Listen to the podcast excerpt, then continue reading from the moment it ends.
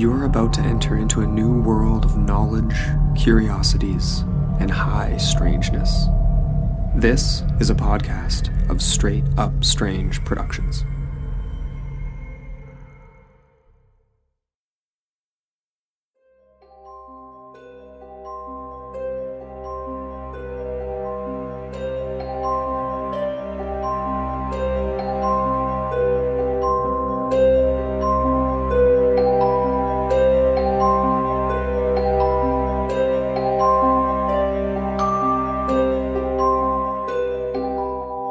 Matchon once wrote that strange things are lost and forgotten in obscure corners of the newspaper. Welcome to Forgotten Darkness, a podcast that will aim to prove that statement is true.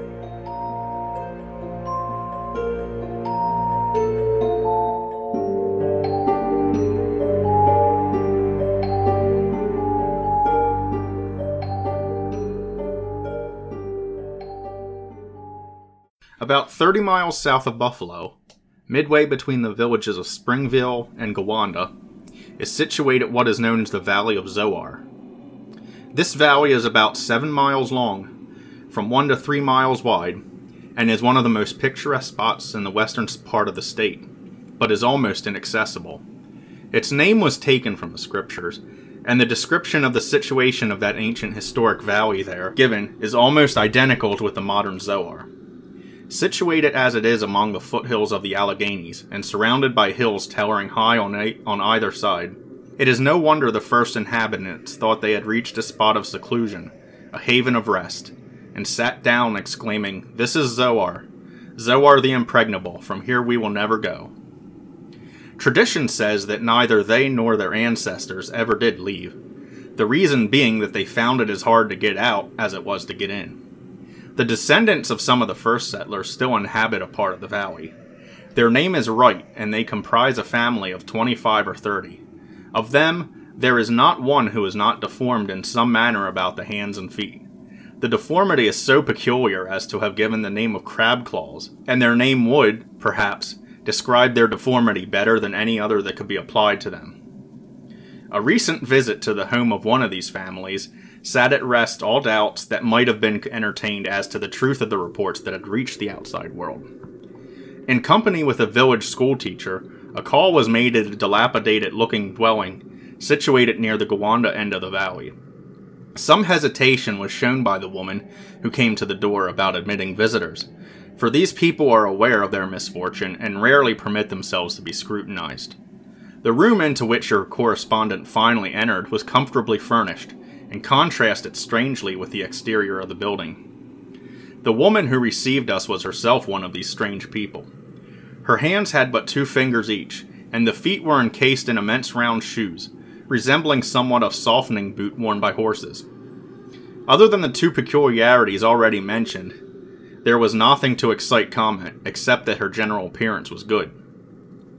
Presently, a girl about 12 years old entered the room. She was barefooted, and a view of her feet could be obtained. She appeared to be trying to hide her hands in the folds of her dress. Her face was round and rosy. Her figure was well-formed and graceful, and she would have attracted admiration anywhere had it not been for the horrible shape of her feet. They were about 6 inches long and had but 2 toes, or rather claws. The claws are about 3 inches long and resemble huge crab claws more than anything else. They begin at the instep and curve out, and then meet at nearly about 3 inches from the place of beginning. On the end of the toes, in place of the nails, are small, sharp-pointed horns. The foot did not seem to have any joints in it whatsoever, as the girl stepped in a solid sort of way, without any spring to her walk. All these things were seen at a glance. At first Anna appeared confused and bashful, but soon, under the influence of the teacher's conversation, she became more talkative, and let her hands drop from the folds of her dress. The first sight made the cold chills chase each other up and down the visitor's back. But finally he looked again. In place of a hand was a long bony finger, probably 5 or 6 inches long. It began with the wrist, which was very small, and tapered down for about 2 or 3 inches and extended straight out the rest of the way. As the girl closed her finger, it could be seen that there were 5 joints, and that the finger seemed to curl up as an ordinary hand would. The teacher bade Anna get her pencil and paper and a copy of some of the things he had brought for her to do. The girl laid the paper on the desk, and grasping the pencil in both hands, wrote rapidly and very, very prettily. While she was writing, some other children began to enter the room. They were all barefooted, and their feet were all formed exactly alike, and were just the same as Anna's. Their hands, for the most part, had two fingers that looked similar to their toes, but there was one or two with only one finger like Anna's, and others with three fingers on each hand. There were 10 in all, ranging in ages from 3 to about 16 years. After a few minutes' conversation, the teacher prepared to go. As they arose from their seats, the teacher said, "Come, Anna, and kiss me goodbye." "How could you bear to think of kissing that girl?" said the visitor. "She is pretty, but her terrible malformation is shocking. That girl, although badly deformed, has a soul just as much as anyone. Probably she never receives a kiss except when I kiss her, as her parents are very stern and cross. She appreciates anyone who cares for her and shows interest in her. Her mother and father and several other members of her family, uncles and aunts, were not there tonight. They were probably up in the hills somewhere working. How do you suppose they came to be deformed in this way? There is a legend firmly fixed in the village traditions, but of course it is only a legend. The story goes as follows. Early in the present century, the ancestors of the family came to the Valley of Zoar. They did not have the best reputation in the world. One night, a pack peddler came through the forest on his way to Buffalo, and stopped at this house to show his wares and obtain night's lodging. He took from his pack a few golden trinkets which he showed to people. This excited their greed, and instead of giving him a bed to sleep on, they soon had him senseless and were searching him and his pack for the gold. Not finding any more than he had shown them, they determined to torture him. As soon as he revived, they began operations by cutting off a toe from each foot. This did not bring forth the secret of where his money was concealed, and a couple more toes were sacrificed. Still, he persisted in saying that he had no money, which only resulted in his losing two more toes. He then had two toes left on each foot, the big and the little one. As that torture did no good, they became exasperated and knocked him on the head, and supposing him to be dead, they threw him through a trapdoor into the cellar. Presently, however, the trapdoor was lifted up, and the hands of the peddler appeared on the sides of the door as if he was trying to climb out. This so enraged the family that one grabbed a butcher knife and another a hatchet, and they began hacking at the hands of the poor man. After a couple of strokes, only one finger was left on one hand and two on the other, and at that he fell back into the cellar. The family gathered around the trapdoor to see if he made any sound, and heard him calling on the Lord to curse that family and to make them wear his present form even to the third and fourth generations. Those were his dying words. Whether the story is true or not, of course, I cannot say, but it is evident that the three generations which are represented here all have deformed hands and feet. The story is generally accepted as true by all the people in the valley, and some old settlers say they can remember when it was first told in connection with the murder of the peddler. Cincinnati Enquirer, February 13th, 1892. Now, the birth defect here associated with the Zoarites is obviously the, I forget what exactly it's called, but the same condition that, like, Lobster Boy and things like that had. The distribution of this defect among most or all the inhabitants is probably due to the fact this valley was so isolated, and these people were probably inbred and didn't get any outside genetics. So eventually just everybody in the valley had this same birth defect. In the 18th century, most Yankee congregations had inured themselves to the awesome sight of the ponderous powdered wigs that framed the stern Sabbath visages of the clerics. But the good folk of the Second Church of York, Maine, possessed a parson whose weird headgear caused him to go reverberating down in the annals of New England history, folklore, and legend as Handkerchief Moody. Joseph Moody had not always worn the black crepe veil knotted above his forehead and hanging down below his chin. For 14 years after his graduation at Harvard, he was quite content with and competent in successive positions as clerk of the town of York, registrar of deeds for the county, and judge of the county court. However, his father thought that he ought to preach, and he thought his father knew best. Chiefly through his father's influence, a second parish was incorporated in 1730. In 1732, Joseph hesitantly accepted the charge and was ordained its pastor. For 6 years he got along tolerably well with a saving of souls, while his wife took charge of temporal things. But when she died, the care of two worlds proved too much for him, and he fell into a state of deep melancholy. In this clouded condition, his once brilliant mind developed a pronounced phobia. No one must see his face. And so he presented himself to his congregation with his features masked in a black silk handkerchief. For weeks, wonder, speculation, and rumor churned with whirlwind intensity through the village. Was he demented? His sermons were too logical for that. Had he been scarred by an accident? If so, no surgeon knew of it. Had his eyes been weakened by working far into the night on his sermons? With no other plausible explanation, his parishioners convinced themselves this was the true one. While he was as often besought for funerals as he had previously been, the veiled parson services became less in demand for weddings, christenings, and socials. The timid people turned out of their way to avoid him. The bolder were often flippant or impertinent on the road. So Joseph Moody curtailed his daytime walks, limiting his strolls to the protecting anonymity of night. Then, without the fear of embarrassing encounters, he prowled peacefully through the seclusion of the churchyard, or wandered unchallenged along the deserted shore. Little by little he abandoned his public labors, refusing to officiate at public gatherings except in cases of unusual urgency. More and more often he sought the sheltering safety of his own chamber.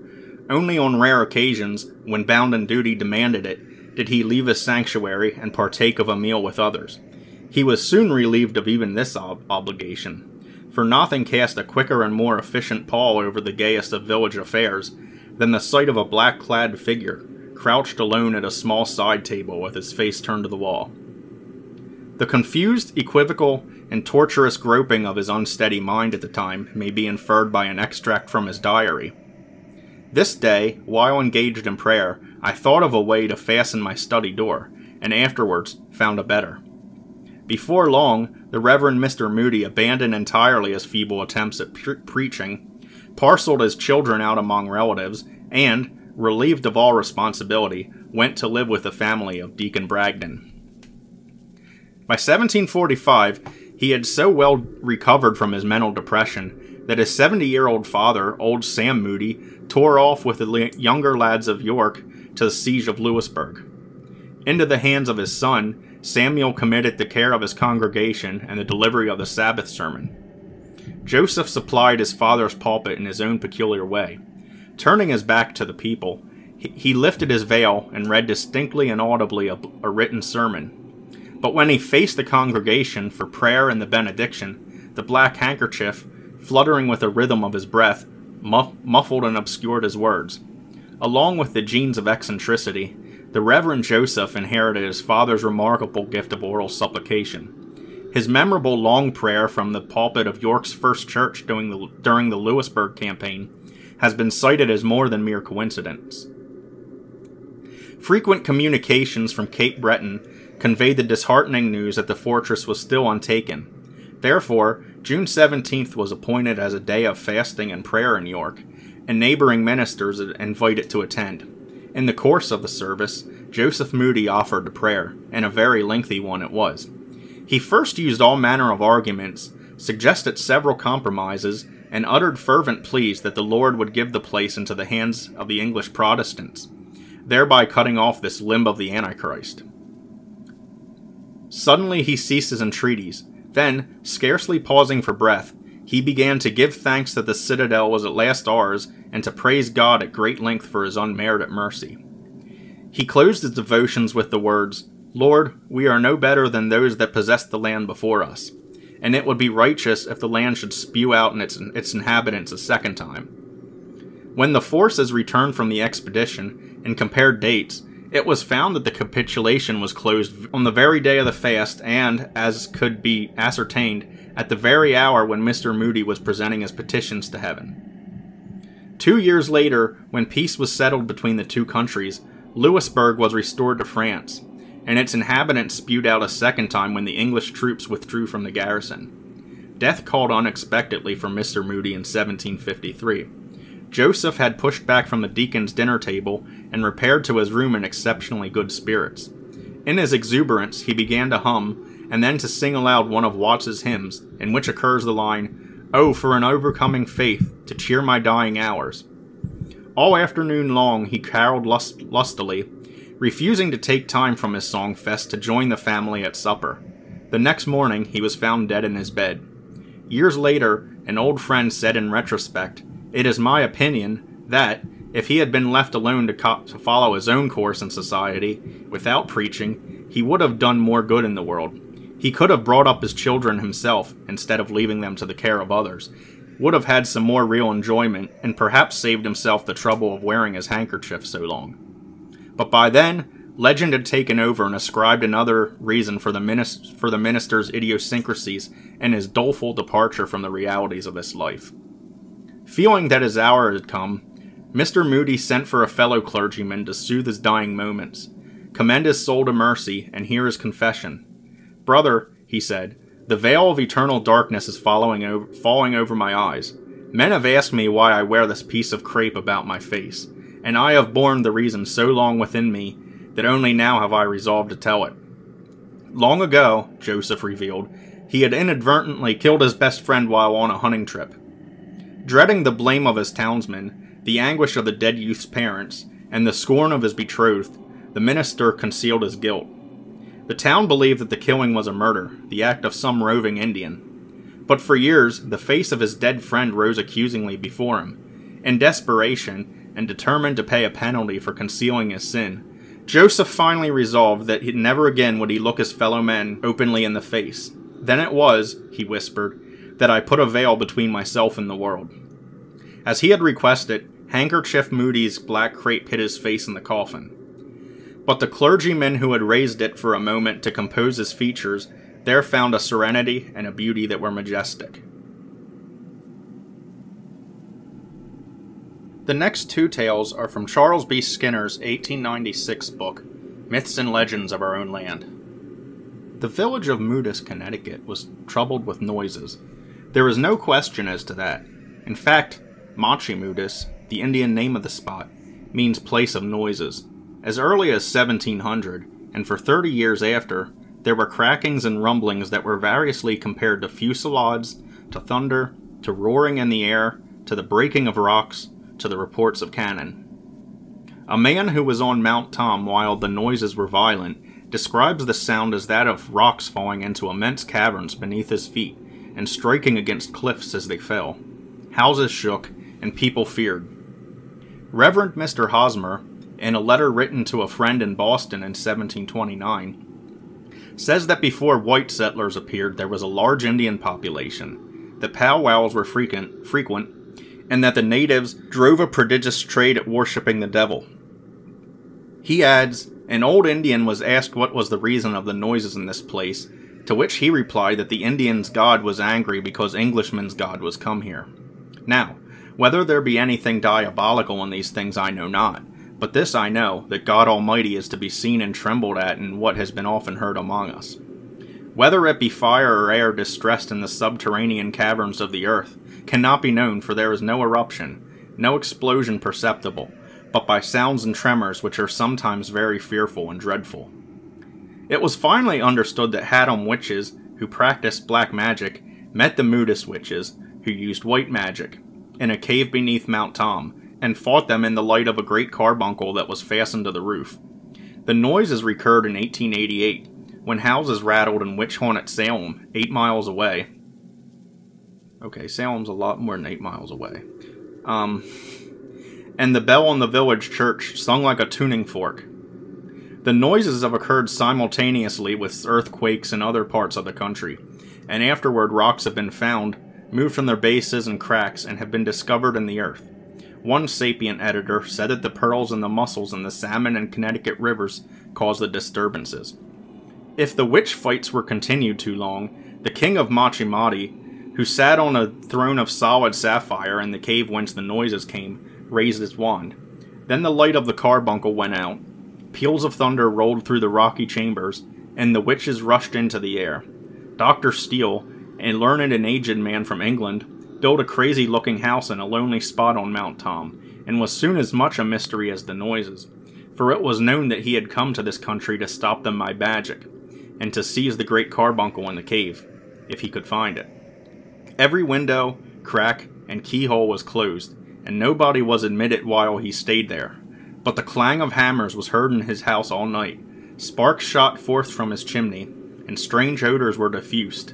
When all was ready for his adventure, he set forth, his path marked by a faint light that moved before him, and stopped at the closed entrance to the cavern. Loud were the moodus noises that night. The mountain shook, and groans and hisses were heard in the air as he pried up a stone that lay across the pit mouth. When he had lifted it off, a light poured from it and streamed into the heaven like a crimson comet or a spear of the northern aurora. It was the flash of the great carbuncle, and the stars seen through it were as if dyed in blood. In the morning, Steele was gone. He had taken ship for England. The gem carried with it an evil fate, for the galley sank in mid-ocean. But though buried beneath 1,000 fathoms of water, the red ray of the carbuncle sometimes shoots up from the sea, and the glow of it strikes fear into the hearts of passing sailors. Long after, when the booming was heard, the Indians said that the hill was giving birth to another beautiful stone. Such cases are not singular. A phenomenon similar to the moodus noises, and locally known as the shooting of Neshoba Hill, occurs at times in the eminence of that name near East Littleton, Massachusetts. The strange, deep rumbling was attributed by the Indians to whirlwinds trying to escape from caves. Bald Mountain, North Carolina, was known as Shaking Mountain, for strange sounds and tremors were heard there, and every moonshiner who had his cabin on that hill joined the church and was diligent in worship until he learned that the trembling was due to the slow cracking and separation of a great ledge. At the end of a hot day on Seneca Lake, New York, are sometimes heard the lake guns, like exploding gas. 200 years ago, Agayena, a wise and honored member of the Seneca tribe, was killed here by a lightning stroke. The same bolt that slew him wrenched a tree from the bank and hurled it into the water, where it was often seen afterward, going about the lake as if driven by unseen currents, and among the whites it got the name of the Wandering Jew. It is often missing for weeks together, and its reappearances are heralded by the low booming of what? The Indians said that the sound was but the echo of Agayena's voice, warning them of dangers and summoning them to battle, while the Wandering Jew became his messenger. Among all the impish offspring of the stone god, wizards and witches, that made Detroit feared by the early settlers, none were more dreaded than the Nine Rouge, Red Dwarf, or Demon of the Strait, for it appeared only when there was to be trouble, and that it delighted. It was a shambling red-faced creature, with a cold glittering eye and teeth protruding from a grinning mouth. Cadillac, founder of Detroit, having struck at it, presently lost his seigneury and his fortunes. It was seen scampering along the shore on the night before the attack on Bloody Run, when the brook that afterwards bore this name turned red with the blood of soldiers. People saw it in the smoky streets when the city was burned in 1805, and on the morning of Hall's surrender, it was found grinning in the fog. It rubbed its bony knuckles expectantly when David Fisher paddled across the strait to see his love, Solange Gaudet, in the only boat he could find, a wheelbarrow, namely, but was sobered when David made a safe landing. It chuckled when the youthful blood set off on Christmas Day to race the frozen strait for the hand of Buffer Bouvet's daughter Claire, but when her lover's horse, a wiry Indian nag, came pacing and it fled before their happiness. It was twice seen on the roof of the stable where that sour-faced, evil-eyed old mumbler, Jean Balgrand, kept his horse Sanssouci, a beast that, spite of its 100 years or more, could and did leap every wall in Detroit, even the 12-foot stockade of the fort, to steal corn and watermelons, and that had been seen in the same barn, sitting at a table, playing 7-up with his master, and drinking a liquor that looked like melted brass. The dwarf whispered at the sleeping ear of the old chief who slew Friar Constantine, chaplain of the fort, in anger at the teachings that had parted a white lover from his daughter and led her to drown herself. a killing that the red man afterward confessed because he could no longer endure the tolling of a mass bell in his ears and the friar's voice in the wind.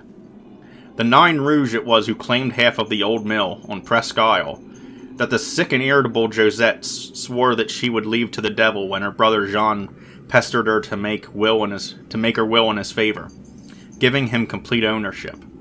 On the night of her death, the mill was wrecked by a thunderbolt, and a red-faced imp was often seen among the ruins, trying to patch the machinery so as to grind the devil's grist. It directed the dance of black cats in the mill at Pont Rouge, after the widow's curse had fallen on Louis Robert, her brother-in-law. This man, succeeding her husband as director of the property, had developed such miserly traits that she and her children were literally starved to death. But her dying curse threw such ill luck on the place, and set afloat such evil report about it, that he took himself away. The Nine Rouge may have been the Luton that took L'Esperance's ponies from the stable at Grosse Pointe, and, leaving no tracks in sand or snow, rode them through the air all night, restoring them at dawn, quivering with fatigue, covered with foam, bloody with the lash of a thorn bush. It stopped that exercise on the night that Jacques hurled a font of holy water at it, but to keep it away, the people of Grosse Pointe still mark their houses with the sign of a cross. It was lurking in the wood on the day that Captain Dalzell went against Pontiac, only to perish in an ambush, to the secret relief of his superior, Major Gladwin. For the Major hoped to win the betrothed of Dalzell. But when the girl heard that her lover had been killed at Bloody Run, and his head had been carried on a pike, she sank to the ground, never again to rise in health, and in a few days she had followed the victims of the massacre. There was a suspicion that the Nine Rouge had the power to change his shape for one not less offensive. The brothers Tremblay had no luck in fishing through the straits and lakes until one of them agreed to share his catch with St. Patrick, the saint's half to be sold at the church door for the benefit of the poor and for buying masses to relieve souls in purgatory. His brother doubted if this benefit would last, and feared that they might be lured in the water and turned into fish. For had not St. Patrick eaten pork chops on a Friday, after dipping them into holy water and turning them into trout? But his good brother kept on and prospered, and the bad one kept on grumbling. Now, at Grosse Isle was a strange thing called the Rolling Muff that all were afraid of, since to meet it was a warning of trouble, but like the Feu Follet, it could be driven off by holding a cross towards it, or asking on what day of the month came Christmas. The worst of the Tremblays encountered this creature, and it filled him with dismay. When he returned, his neighbors observed an odor, not of sanctity, on his garments, and of their view of the matter was that he had met a skunk. The graceless man felt convinced, however, that he had received a devil's baptism from the Nine Rouge, and St. Patrick had no stauncher allies than both the Tremblays after that. Just how I came to live in the house I will call Holly Tree Cottage would take too long to relate here. It will be sufficient for me to explain that I am a journalist, on the staff of a London daily, and that on my return from an important mission to a North African court, I was faced by the immediate necessity of finding a new home. Weary with the exhaustion consequent on 6 weeks in the saddle, most of the time with fever on me, and no proper food available, it will be easily understood that when Holly Tree Cottage was suggested on condition that I would pay just sufficient rent to cover the rates and taxes, I at once moved in and took possession, and having settled my furniture, began on the huge accumulation of work awaiting me. Holly Tree Cottage was a very old house, built in the 17th century, solid and picturesque. I had only gone through the house once before I went there to live, because, it being imperative that my series of articles should begin instantly on my return, I really had not the time for much investigation. Nor did it occur to me, until long afterwards, that it was an odd thing so prettily quaint and comfortable a little place should go seeking a tenant, evidently for some considerable time, as evidences showed. The rooms were all panelled. There were odd little casement windows and a tortuous stair with a wicked sudden twist in it, that was exceedingly dangerous to the unwary. In one of the rooms, in which I made my study, was a carved chimney piece that rejoiced me every time I looked at it. In front was a long stretch of garden, with box borders, and the holly tree enclosed within an old hammered iron gate and railing. The path from the gate to the porch was paved with oblong flagstones of sandstone. The steps leading down to the kitchen were also sandstone, as was another little path running down the yard. The front door with its obsolete bell opened directly into the dining room hall. Out of the dining room, the steep, uneven staircase ascended on the left. Behind a screen of paneling hid a tiny little room we made into a bathroom. On the first floor was the room with a carved mantel, with its windows overlooking the garden, the road, and the wide expanse of meadow and orchard lands across the river. At the back was a smaller room in which I made my bedroom. On the next landing were three other rooms. A long, quaint apartment was over my study, with a charming old leaded casement looking out onto the meadows, and a pretty old 17th century fireplace, with deep old-fashioned cupboards on either side. The ceiling was very low in this room, and the boards sunk in here and there with age. The other two rooms looked out on the gardens behind. Neither of them boasted fireplaces, and all three doors opened on a small landing. Curiously enough, the door of the front room could not be opened if either of the other two doors were open. In the top of the front room door, about 5 feet from the floor, was a small sliding shutter through which one could look into the room without being observed. I came back to England at the end of November. In the first week of December 1906, I was installed in the cottage and hard at work. A cousin who was with me did all my removing, and when I was not engaged in writing, we were always very busy together in making the top room very pretty, with such quaintly fashioned things as we could collect at short notice, to furnish a 17th century interior in time for the Christmas holidays, so that we could pleasantly surprise my little daughter, then at the convent in Roehampton. On the Monday of Christmas week, my housekeeper began to complain of a sound in her room, as if somebody were spitting at her in the dark. I laughed a good deal and told her it was a dream.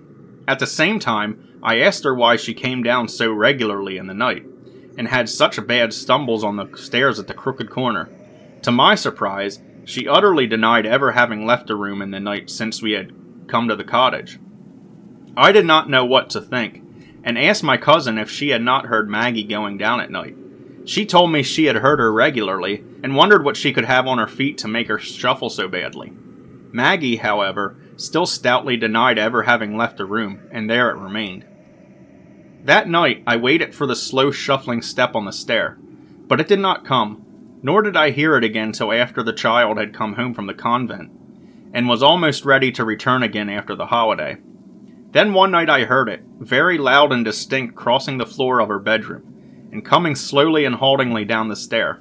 I wondered what had taken Maggie into the child's room at such an hour, and pushing my writing on one side, I went softly to the door and waited till the step was on the landing outside. Then I flung it open, expecting to confront my servant, and found nothing but a most revolting and horrible odor. In all my travels and experiences, and I have seen and experienced some gruesome things, I have never encountered anything so terrible as that stench. It was the quintessence of decomposition. I fell back, overcome, sick and faint, calling on my cousin and the child, and saw, to my horror, the door slowly closing, as if brought to by an unseen hand. Then the step shuffled on down to the dining room and ceased. I was too horrified to follow, and as neither of the young people seemed to have heard my call, I remained in my study. But finding it impossible to work, I opened wide the windows and went to bed. Sometime afterward, I was awakened by the sound of a large, soft body rubbing slowly and unsteadily against the paneling of the staircase as the footsteps went up again. That was too much for me. I rose and raced up the stair into my daughter's room, and found her sitting clasping her knees in bed, with all the candles in her room alight on her little altar, and her rosary in her hands, praying. I did not say anything, only that I had heard a noise, and wondered if she were awake. She asked me if I noticed a smell, and I, trying to conceal my feelings, opened her window and advised her to try and sleep. There was no gas laid on in this top room, but I went down for my reading lamp, and lighting it, placed it on the table below her altar, and left it there. There was no sound from either my cousin or the servant, so I returned to my own room, and tried to think it was all imagination. My daughter went back to school, and immediately after, my housekeeper left me. She had no fault to find with this situation, but she thought she would like a change. Her place was filled by a younger woman, and I plunged into the book I was writing again. I finished the book, but no sooner was it in my publisher's hands than I became seriously ill, and my daughter was sent for. For some time, it was feared I might not recover. However, I pulled through, and began to see early in my convalescence that both my daughter and my cousin looked far more fagged and unhappy than the circumstances justified. Also, my servant departed without the usual notice or wages due to her. Another who came to take her place served us in the same fashion, and soon, till after some difficulty, a seventh servant was obtained. She also departed, complaining, like Maggie, of someone who spat at her in the dark. The smell and the footsteps became such common occurrences that the terror of them left us to a certain degree. But one night, my daughter came down to me about 2 a.m. after the footsteps had gone up, and declared nothing would induce her to ever sleep in that room of hers again. She had been awakened by a soft, flabby hand on her mouth, and another at her throat. She spread her eiderdown on the study couch and slept there. The night after, my cousin descended and slept on the floor beside her. She said the odor was so terrible she could no longer bear it.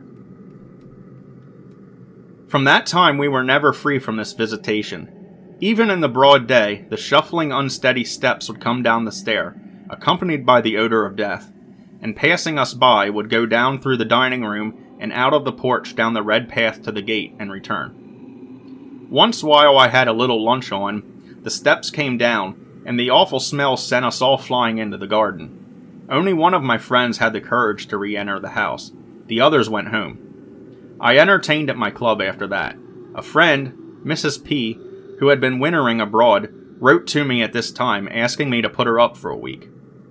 I thought I would say nothing about the room and put her in. The first night nothing happened. On the second night she came down and expressed her determination of sleeping on the study couch, as my little daughter was away and she was able to rest there. She told me that she was awakened by soft fingers fumbling over her face and an overwhelming odor of corruption.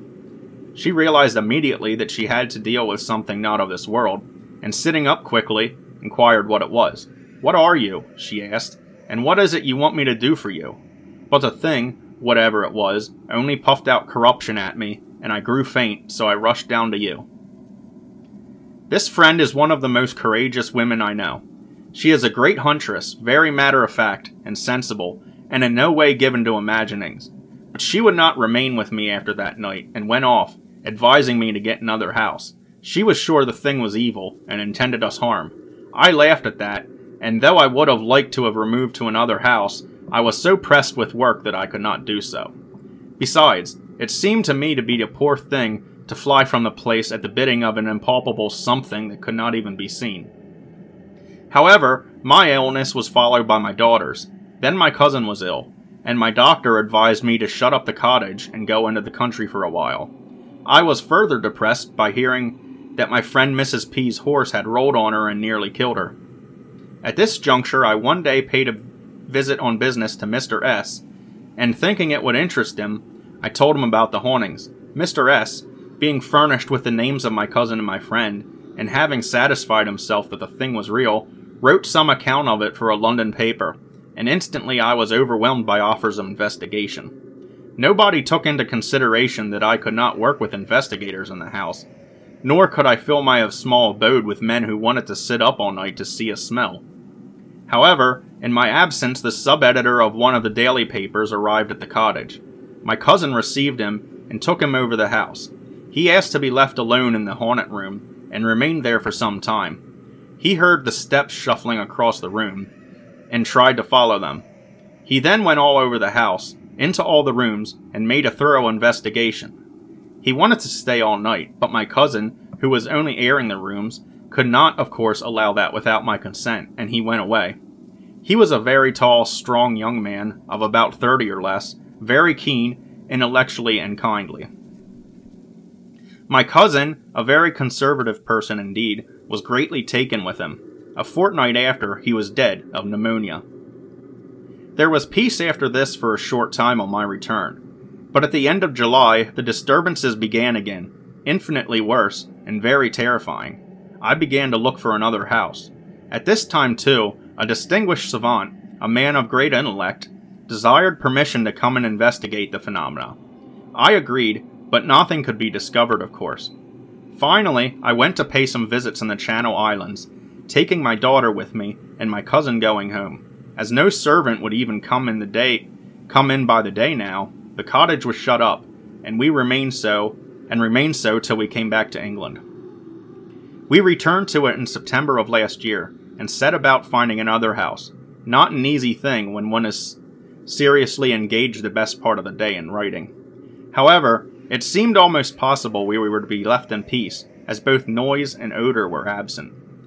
I forgot to say my bedroom opened on the study. On the night of the 3rd of October, I was awakened by a strange noise, as if some heavy body were being slid downstairs and had stuck at the angle. Presently it seemed to be righted, and came with a terrific bang against my study door. The door did not open, but in some horrible fashion, the heavy body came through, and entering the room was hurled, as it were, at the window facing the couch. My daughter called out to me in terror, and I rushed out into the middle of the room in time to hear a slow grinding noise, as if the body, whatever it was, had been thrust through the open window, and down over the porch to the path beneath, where it fell with a wooden thud, such a sound as would have been made by a large packing case filled with sawdust, or a coffin containing a dead body. We were both so thoroughly frightened now that I went out in the morning and took the first house that offered, as far away from the cottage as could be discovered. But before leaving, I determined to have a thorough hunt from top to bottom of the place. My cousin came up to assist me, and we investigated, following on the sounds and the intolerable odor persistently, and discovered no more than we already knew, that the whole thing emanated from the front room on the top floor, and returned there. At this time I opened my paper one morning, and read in it the news that the great writer who had last followed the thing had, like the newspaper man, come to an untimely end, and my thing grew. I did not say anything to my cousin, but I could see she was frightened also. We sent over sufficient things to keep us going, and left the cottage that day. 2 days afterwards, the vans brought over all the furniture, and while the men in charge of the removal were placing it, I went, with my little girl, to see a friend who had been unwell for some time. I may mention here that I am very light on my feet, quick and sure-footed. On my way back, I was hurled off my feet on the station staircase and fell to the very bottom. One of my arms was broken at the elbow and wrist, my knee put out, my middle finger on one hand broken, and my back badly jarred. I was picked up unconscious and brought home. It was as narrow an escape from death as I ever hoped to have. So it would appear that impalpable as the something is that's haunting the cottage, it has the power to select evil circumstances for those who trouble it or interfere with it in any way. Mr. S.'s suggestion is that it does not know it is dead and needs someone to tell it so. Perhaps. I am recounting a plain tale, just as the thing happened, and leave it for someone more courageous than myself to discover the why and the wherefore, and to face the possibility of death or accident as a result. So far, those who have escaped disaster are the child and the young girl, who both met it with prayer for its rest and ultimate salvation in Christ. About a dozen years ago, an unshackled poet who signs himself E.E. Cummings, just like that, no capitals, penned, as part of a longer product, these prophetic words. For she knows the devil, ooch, the devil, ouch, the devil, och, the great green dancing devil, devil, devil, devil, wee. The way they were scattered about the printed page had nothing to do with the fact that they were prophetic. In looks and sound and even in continuity, they might have been a serious and fairly sober report of the Devilman scare recently current in Louisiana, and most recently in New Orleans. Was he man or myth? Nobody knows. There was a scare, and it swept the state, that much is certain. There was fear of the Devilman in the Baptist Bible Belt of North Louisiana, and there was just as much fear of him in the French Catholic South Louisiana. Apparently he wasn't concerned about religions. It was altogether an incredible, fantastic affair. Also, it was not a little goofy. Devils may have been more or less household pets in Europe's Dark Ages. Mephisto and Dr. Faustus may have been bosom buddies. But somehow devilmen don't mix appropriately with streamlining and radios and that shiny modern refrigerator that puzzles old Aunt Minnie because it freezes by burning a small flame. Nevertheless, Louisiana had a devilman, and New Orleans had a devilman most recently of all, at least as late as October. Fully half the city's population would swear to that, and not all of that half of the population is collared either. A genuine dyed-in-the-wool devil who turned red, sprouted horns, vanished into thin air, and tossed bullets back at foolhardy policemen who fired at him. At least, that's what people were saying. It was the same story in North and South Louisiana as in New Orleans. Horns, disappearances, bullet tossing, and all. Hundreds prepared to insist devoutly they'd seen him. Thousands believed he was in the offing, whether they saw him or not. It was a fine case of mass hysteria, and it landed a couple people in jail. When hundreds of frantic telephone calls began pouring into the switchboard at police headquarters in New Orleans, the day and night operators, to a woman, began to be convinced that whether there was or wasn't a real devil man at large, somebody was raising the devil all over the city. Police were pretty skeptical, but after a while they arrested themselves a victim and announced they had the devil man in jail. Now, you can't charge a man with being Satan, so this one was booked with vagrancy, and a judge sentenced him to 30 days in the house of detention. The idea was that with the announced devil man safely behind bars, the spasm of terror that enseized the ignorant would dissolve for lack of something to quake about. It was a nice idea, but it didn't work. That devil man's locked up in jail, huh? Snorted the thousands who had been locking their windows doubly tight for weeks. Now, how you gonna keep the devil behind bars? He'll just slip out and go back in that old place whenever he wants to. So things went on happening. The same old stories. Somebody saw a man at a dance who turned fiery scarlet for a few minutes and frightened the dancers. Somebody else heard that the man was in a saloon somewhere making glasses walk up and down the bar, and it was whispered the fellow vanished when time came to pay for the drinks. A rumor raced through the city that a policeman had cornered the devil man and fired point blank at him, but of course the devil man just laughed and threw the bullets back in the officer's face.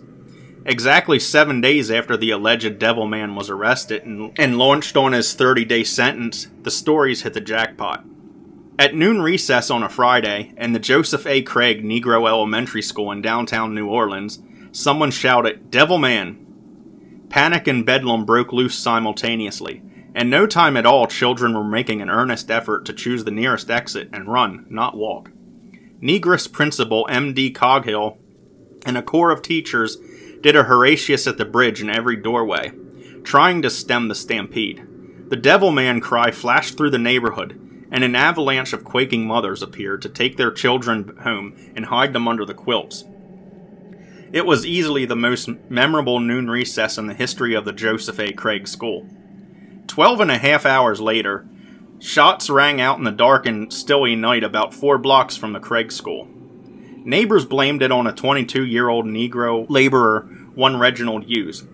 On him, they found a shining new revolver, complete with 2 recently emptied shells. "I shot at the devil man," Hughes gasped.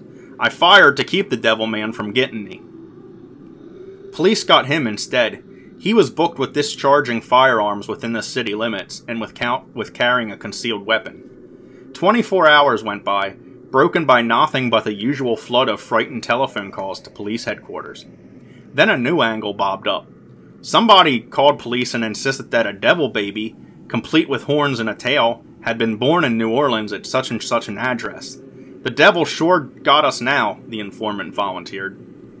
Beginning to be slightly irked, police investigated. They returned, with considerable irritation, to report that if the baby they went to see was a sure enough devil baby, he was satanic enough to pull in his horns and make his tail disappear when they inspected him. 48 hours passed. More phone calls. Then one from Mrs. J.S. Moraine, who lives on Ursulines Avenue. Excitedly, she gasped that a voice via the telephone had informed her that he was the devil man, and that he would visit her at 8 p.m. Object, murder. 2 policemen were detailed to ambush the devil man at Miss Moraine's residence. But when the caller didn't appear by about 10 p.m., the thrill had worn off, and the officers went back to the precinct station. By this time, the whole thing was distinctly getting into the police's hair. But with the death threat to Miss Moraine as a sort of climax, the scare began to abate. Calls still came into the headquarters switchboard for a week or two, then the Devilman panic vanished like the Devilman himself. While school children fled screaming, while a devil baby was being born, while threatening phone calls came in, and while hundreds of frightened town folks chattered their teeth at the police switchboard operators, a small strange black man was under lock and key at the house of detention. His name was Carlton Clark, and he was born 30 years ago, he says, in Fordyce, Arkansas. He has a deep voice, a heavy mustache, and eyes that look outward in opposite directions. Police say he was the devil man. Clark denies it. My grandfather was noted as a Baptist minister, but since moving to this latitude, I am more interested in Catholicism. I find it more appropriate. I have studied theology. I am interested particularly in Josephus. I have gathered a few books and read them since I left school in the 4th grade. I have read the 5-foot shelf of the great Dr. Eliot of Harvard University. This was while I was being brought up as a porter in the Kilgore Hotel in Fordyce and in the Kingsway Hotel in Hot Springs. It is difficult to explain my ideas without my astronomical charts. I have been spiritually instructed. In Fordyce, in the month of February 1936, I was visited by a king. He was the King of Mars. He was a representative under the Queen of the South. This great king told me that to attain Virgo, I must first be a Mardi Gras. So I wore a red coat and carried a red handkerchief as an indicative sign that we should have water in season and out. But as for being a devil man, no. The spirit of the people will not see me as a destroyer, as a devourer. I would not do that, no sir. The King of Mars also told him to keep his hat on at all times, but Clark told New Orleans police he was too polite to do that in their presence. He's altogether a very self-possessed character, with an astounding vocabulary, and the seat worn entirely out of his trousers. Maybe he's the devil man, and maybe he's not. But something started this Devilman hysteria, and New Orleans police would like to know who or what it is before it breaks out again. Meanwhile, they speculate that it might have something to do with voodooism, which flourished for centuries in New Orleans among the Negro slaves and still crops up, now and again, in colored districts. What or who will the Devilman turn out to be? Or will he ever be discovered? A lot of people would like to know. That was a piece by Maurice Reese, which was published in the San Bernardino County Sun on December 18th, 1938. And finally, our last tale appeared in the Rochester, New York Democrat and Chronicle for August 16th, 1909.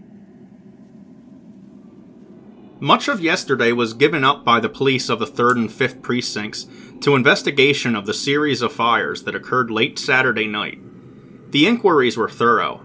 Captain McAllister and Klubertanz going over the territories in person, making inspection of the burned buildings, and talking with persons having more or less knowledge of the fires. The reports of the two captains to Chief Quigley, which were received late yesterday afternoon, state that none of the fires of Saturday night could be traced to incendiaries. In the 3rd precinct, the fires were the largest and the damage heaviest. The Commission House of Walter May at number 157 Railroad Street was ruined, nothing remaining but the concrete walls. The building occupied by the Wayne County Dryers and Packers Fruit Company at number 145 Railroad Street was also completely wrecked. The ruins of the building will have to be torn down. In his report, Captain McAllister says he has found that the fire started in the northwest corner of the Fruit Company's building. The blaze was first seen near the top, indicating that the fire originated in the roof or directly under it, as the flames were bursting out of the window at that corner as well as through the roof. Carl Costello of 131 Central Park, a foreman employed by the Eastern Basket and Veneer Company, told the captain he was early at the fire and saw flames leaping through the Fruit Company's upper floor before the May building caught fire from it. A.E. McLean, who was associated with Mr. May in the produce business, said the Fruit Company building was on fire first. Patrolman Rossiter informed the captain that he was at the fire 15 minutes before the flames communicated to the May building. Other men have been found who tell the same stories as to the origin of the fire. Captain McAllister got into communication in the morning with George Bowes of DeWitt, engineer of a freight train that arrived in front of the company's building as the flames were breaking out of the roof. Bowes told the captain over a telephone that he saw the fire just as his train was pulling eastward through the yards. He reversed his throttle and caused the whistle to be blown for 5 minutes to give the alarm. Bowes is believed to be the first man to see the flames. The four boys who claim to have seen a man jump off the platform on the front of the May building and disappear in the driveway were before Captain McAllister. They told contradictory stories, as they did to Chief Quigley on the night before. The boys said they were at Pennsylvania Avenue and Niagara Street when they heard the whistle of the engine. As it would have taken the boys several minutes to reach the scene of the fire from there, the police do not think they saw an incendiary. They figure that an incendiary would not have remained about the premises that length of time after the fire had obtained a good start and been discovered by the train crew. Switchmen on the railroad tracks claim to have stood about the train a few minutes after the whistle started to blow, and they saw no man run out of the doorway to the tracks. William P. Daly, night engineer at the armory, saw a small balloon pass over the armory a short time before the fire broke out in the Fruit Company building. He watched the balloon and thought the flame beneath it came from a sponge saturated with some inflammable liquid. It appeared to him that the balloon fell upon the roof of the Fruit Company building. Sergeant Armand J. McGuire reported to Captain McAllister that at about 9 o'clock Saturday night he saw three balloons, which seemed to be attached to one another, pass over that part of the city. They appeared to descend in the vicinity of the public market. Captain McAllister has obtained photographs of the burned buildings. Captain Klubertons reported that the fires in J Street were not of incendiary origin. He said both fires were found to have started inside.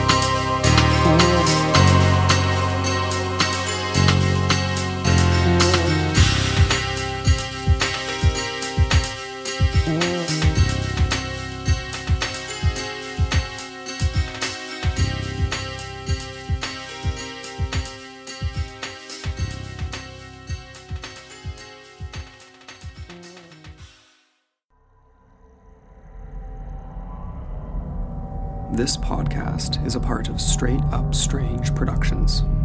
Discover more shows like this one at straightupstrange.com.